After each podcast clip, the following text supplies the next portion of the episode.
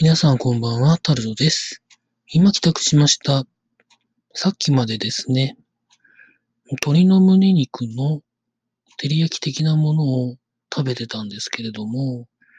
鶏胸肉私結構大好きで、もも肉も好きなんですけど、あの、ちょっと、なんですかね、フォークを鶏の胸肉に刺した後に焼いたりとかしたやつが好きで、結構鶏胸肉の方が安くてですね、たくさん食べられていいんですよね。タンパク質的にもいいんじゃないんでしょうかね。というふうなことをやっておりました。気温が日中上がってきてですね、過ごしやすくなったので、ものすごくいい気分でやっております。まあ、年度末が近づいてきてるので、